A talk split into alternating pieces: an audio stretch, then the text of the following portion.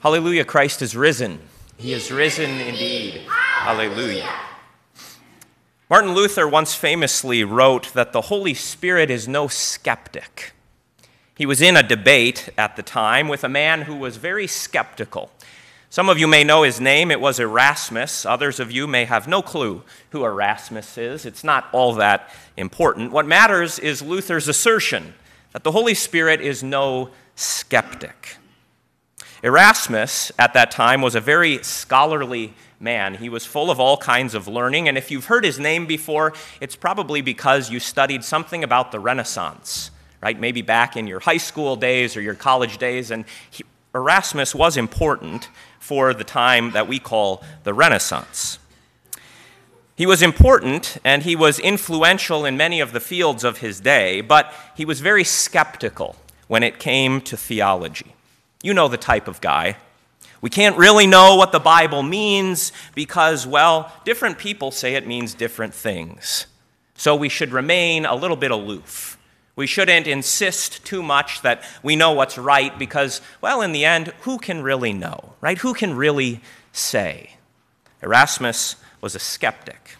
And many people in our day and age are maybe more skeptical than even he was. Many are skeptical about making assertions.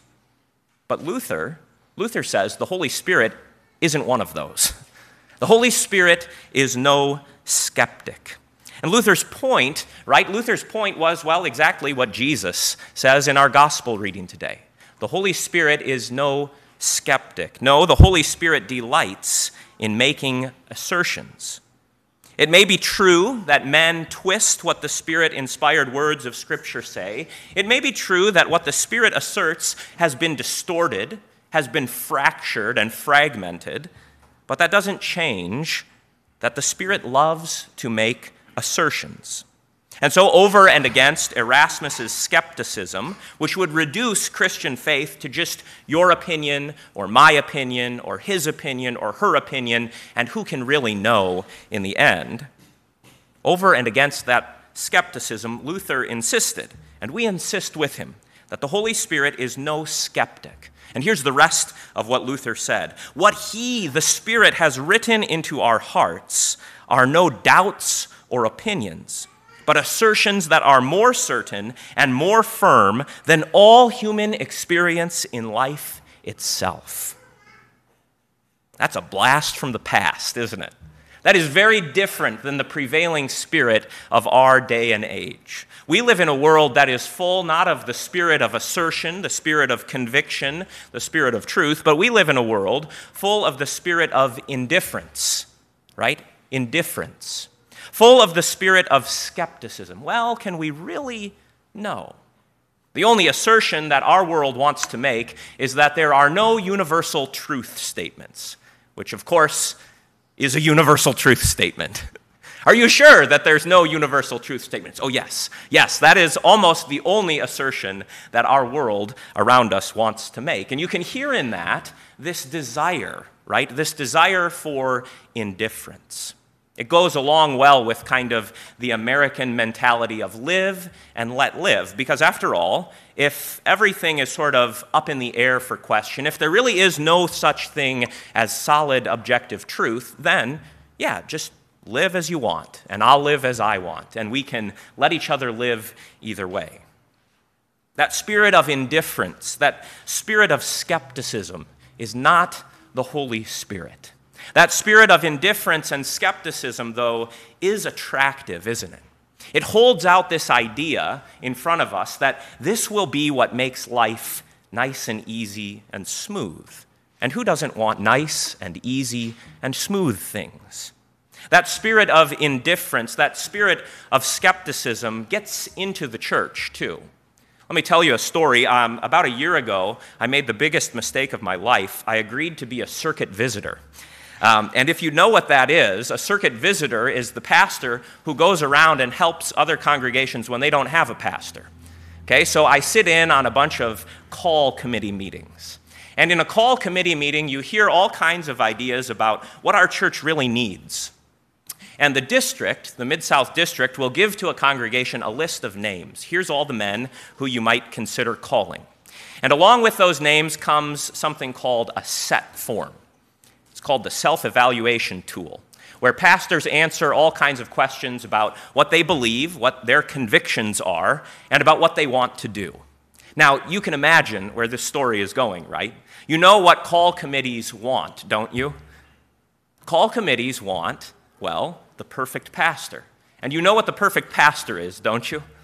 You've heard this before, haven't you? The perfect pastor is 30 years old with 50 years of experience. The perfect pastor spends all of his time with the youth, but loves to be with the elderly. The perfect pastor inspires congregations to do exactly what they've always done. Congregations kind of like indifference in pastors because, because we're all a little bit afraid of changes. Nobody likes change. Even in the most progressive congregation in the world, which would be very different than ours, all congregations are hesitant to change. And if a pastor has convictions, well, he just might change things. So congregations will often tell me, well, I don't know, Pastor, he seems to be making a lot of assertions on this self evaluation tool. And I've always, it's always good for me to remind them, you actually want that. Right? You actually want a pastor who believes something. You actually want a pastor who has some convictions, don't you? As much as we might be hesitant to make changes, we also know, we also know what it is to be drowned in the gray, bland, tasteless world where everything is the same. A world where everything is gray, where everything is tasteless, where there are no convictions, that's a hellish kind of a world. And so, congregations and pastors too, it happens to pastors as well. Pastors sometimes want to have their own way so much that they think the perfect congregation would be the one that just goes along with whatever I say. But pastors don't want congregations who just go along with whatever. Pastors don't want indifferent congregations who just say, well, who cares? Whatever you want, Pastor. No, we want congregations that are convicted of the truth this is what Jesus sends his Spirit to do to convict men and women of the truth so that we do not pass through this world as kind of a bland, colorless, flavorless congregation. That's tempting, though, isn't it? It's tempting to just kind of let everyone decide what the church is or what the church should be because as soon as you make an assertion, as soon as you say, this is who we are, this is what we believe, this is what we do, well, now, not everyone can agree with that. See, that go along to get along mentality creeps into the church too. And just as it creeps into the church, it creeps into our homes. It often is the source of a lot of trouble in marriages, isn't it? Wives want their husbands to do what they say, right? But they don't want indifferent husbands. They want husbands who will say, Yes, dear, yes, dear, whatever you want, dear. But at the same time, they want a husband who will actually do what God says to love his wife and lead her. And so there's this friction, there's this tension. I want him to do what I say, but I also want him to take the lead. Indifference brings up all kinds of confusion. An indifferent husband, a husband who just kind of sits back and nods his head, okay, honey, whatever, whatever, whatever, can have the image, right, of going along and getting along. But if you scratch the surface, you find that there's not a lot of happiness there. There's not a lot of joy. There's not a lot of peace. There's just a lot of indifference. And indifference is kind of pathetic, isn't it? It is flavorless, it is bland, it is all gray and no color. And in our homes, we want color. Now, don't get me wrong, we don't want husbands who are just shouting about everything, right? We don't want men in our congregation and in our homes who are angry all the time. Be slow to anger, our epistle says. But we also want people who are convicted. We need conviction. Otherwise, we will just blend in with everyone and everything else.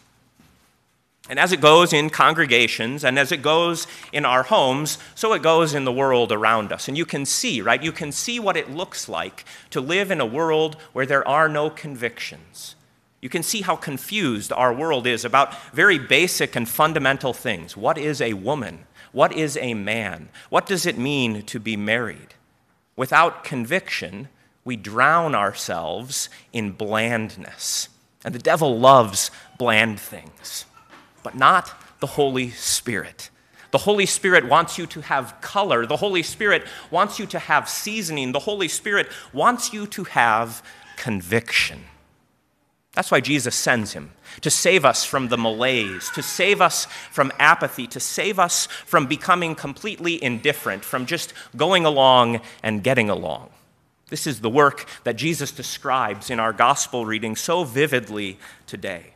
To save us from the bland, to save us from the tasteless, to save us from the gray, Jesus sends the spirit of conviction. It is to your advantage, Jesus told his disciples, that I go away. And we think, well, Jesus, that doesn't make any sense, right? I could understand why it might be to my advantage that my enemy goes away. I can understand maybe even why it might be my adva- to my advantage that my boss goes away. I can understand why sometimes even it's to my advantage that my friend goes away, but not my Jesus. And yet Jesus insists, I must go away. And here's the wonderful paradox that what Jesus says about going away doesn't mean that he is leaving us behind. No, it means he is going up. He must go up to his Father so that he can pour out on us his Holy Spirit. That's the advantage. If I do not go away, then the Helper will not come. But if I go away, if I go up to the right hand of the Father, I will not leave you as orphans, Jesus told his disciples. I will send my Spirit. And listen again to the work of the Holy Spirit. Jesus says that the Holy Spirit will convict, that the Holy Spirit will declare, that the Holy Spirit will announce. That doesn't sound like skeptical things, does it? Luther had it right. The Holy Spirit is no skeptic. The Holy Spirit is a convictor. The Holy Spirit is a declarer. The Holy Spirit is an announcer. And thank God that we have such conviction Thank God that we have such announcement. Thank God that we have such declaration. Because if we didn't, if we didn't, if we just went along to get along, well, we would drown ourselves in the world around us. No, it is to your advantage to be convicted. Now, Jesus lists out three things that the Holy Spirit convicts us of, right? It's not simply that the Holy Spirit convicts you that orange is better than blue, that UK is better than Louisville, that, you know, pastors' opinions are all correct. That's not the work of the Holy Spirit. It's possible that I'm wrong about which sports team you should cheer for. In the end, it doesn't really matter all that much. But the work of the Holy Spirit is to convict you about those things that are most essential, those things that are most true, those things that are most solid, or as our prayer today said it, those things where true joy is found. So listen again to the, the three convictions that Jesus says the Holy Spirit will bring. He says that the Spirit will convict the world concerning sin. Now, our world does not want to be convicted of sin does it? Our world doesn't want to be convicted of sin any more than I want to be convicted of sin. No one likes to be told that they're wrong. No one likes to be told that they're off base. No one likes to be told that they're way out of bounds.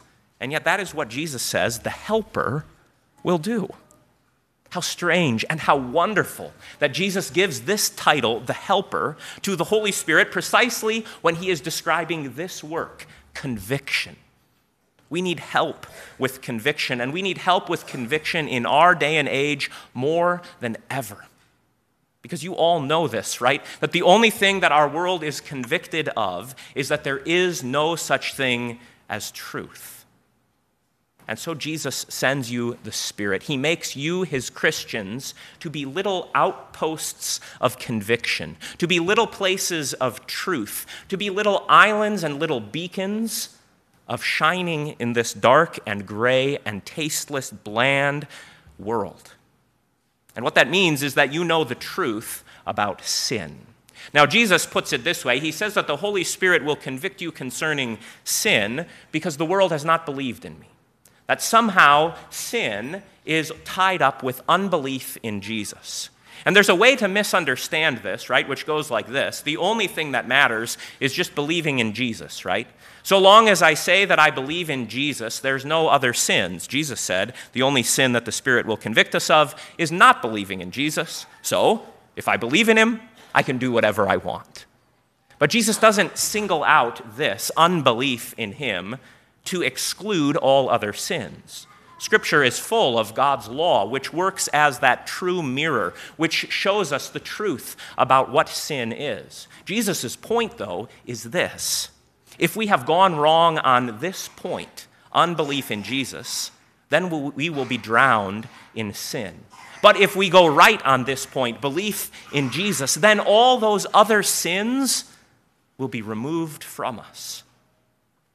To not believe in Jesus means to be dead in trespass and sins. And there is no limit. I could spend all afternoon listing out all of the sins. Only let your mind wander for a little bit. Only read through the newspaper. Only open your eyes when you go out. Only consider your own life, and you will see the bottomless pit that is the sinful world.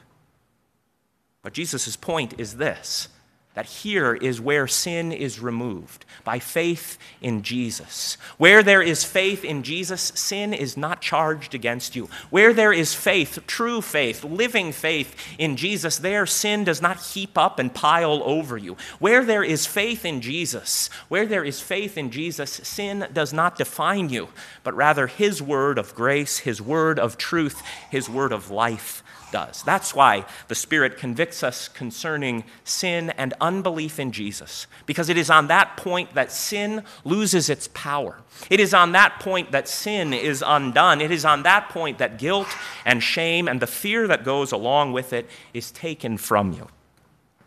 Jesus says, though, that the Spirit is not only concerned with conviction about sin. Jesus says that the Spirit also will convict the world concerning righteousness. Now, that word righteousness is kind of a legal word. And so I want to illustrate it for you this morning. I want you to think of a courtroom. In a courtroom, the righteous verdict is what the judge will pass.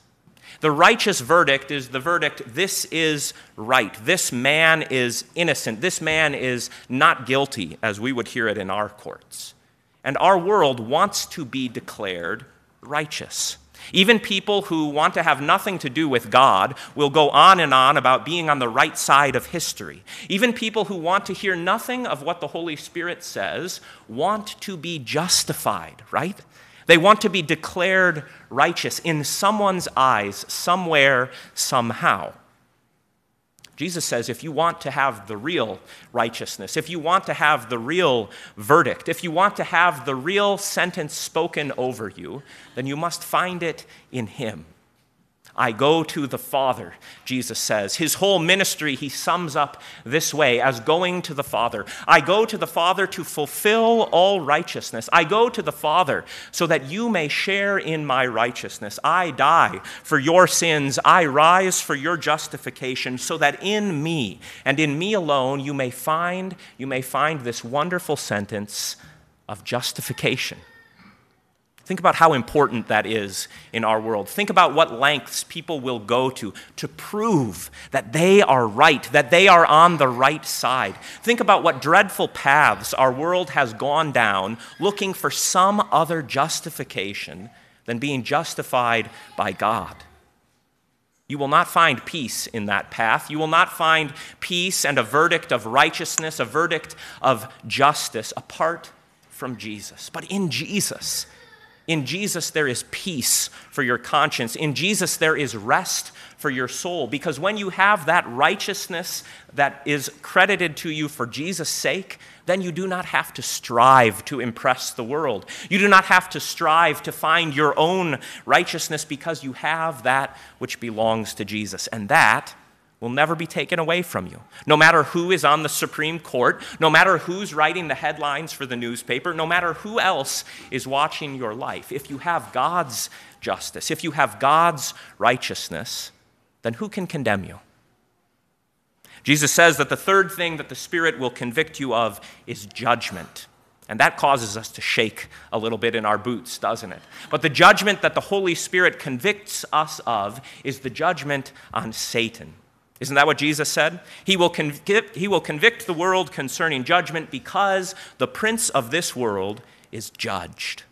See, here is the mystery of the cross that Jesus, who was condemned on the cross, that Jesus, who was declared innocent by Pilate, but still sentenced to death by him, that actually in his cross it is death that is destroyed. That in his cross, God is passing a sentence on the devil's accusations. That in the cross of Jesus and through his blood, there is an answer for all of the accusations that the devil wants to throw against you. And that answer is that those sins have been removed. Those sins have been lifted from you. Those sins have been taken off of you. And so instead of suffering under the load of sin, you have this, this wonderful verdict that you are forgiven. That you are forgiven. And if you are forgiven, then you have nothing to fear. If you are forgiven and the love of God abides on you, then you have nothing to fear from hell. You have nothing to fear even from death. For what can death do against the love of God? This is what the Spirit convicts us of. And He saves us, right, from being bland and tasteless and gray. The Holy Spirit wants little congregations that are convicted. The Holy Spirit wants pastors who are convicted and who speak clearly about these things. Because if He can silence us on this point, if He can drown out that conviction with all kinds of other noise, then the whole world will never hear a message of conviction. So we must delight in convictions dear friends. We must delight that we actually have a God who says the truth matters, that we have a Lord who says, I'm not just going to leave them tasteless and bland. I will send my Spirit who will convict them. I will send my Spirit who will show them the truth. I will send my Spirit who will declare to them, who will apply to them all that my Son Jesus has done for them. Delight in the assertions of the Spirit, dear friends. Now, I should caution you if you start to delight in assertions, you might start making assertions. And once you start making assertions, people will get a little bit nervous around you. People will start asking you, Do you really believe it? Do you really think that it's true?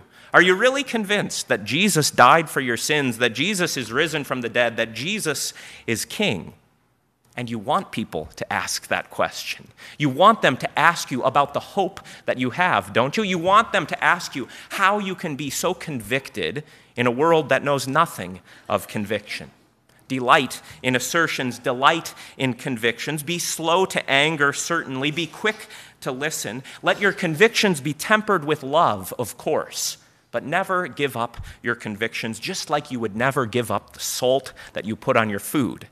For the convictions that the Holy Spirit brings are like that salt. The convictions that the Holy Spirit brings are like that salt, which brings out all the goodness and all the flavors of the food that we put on us. So let the Spirit salt you with His truth. Let the Spirit season you with His conviction, so that you also may delight in His assertions. To God be the glory now and always. Amen.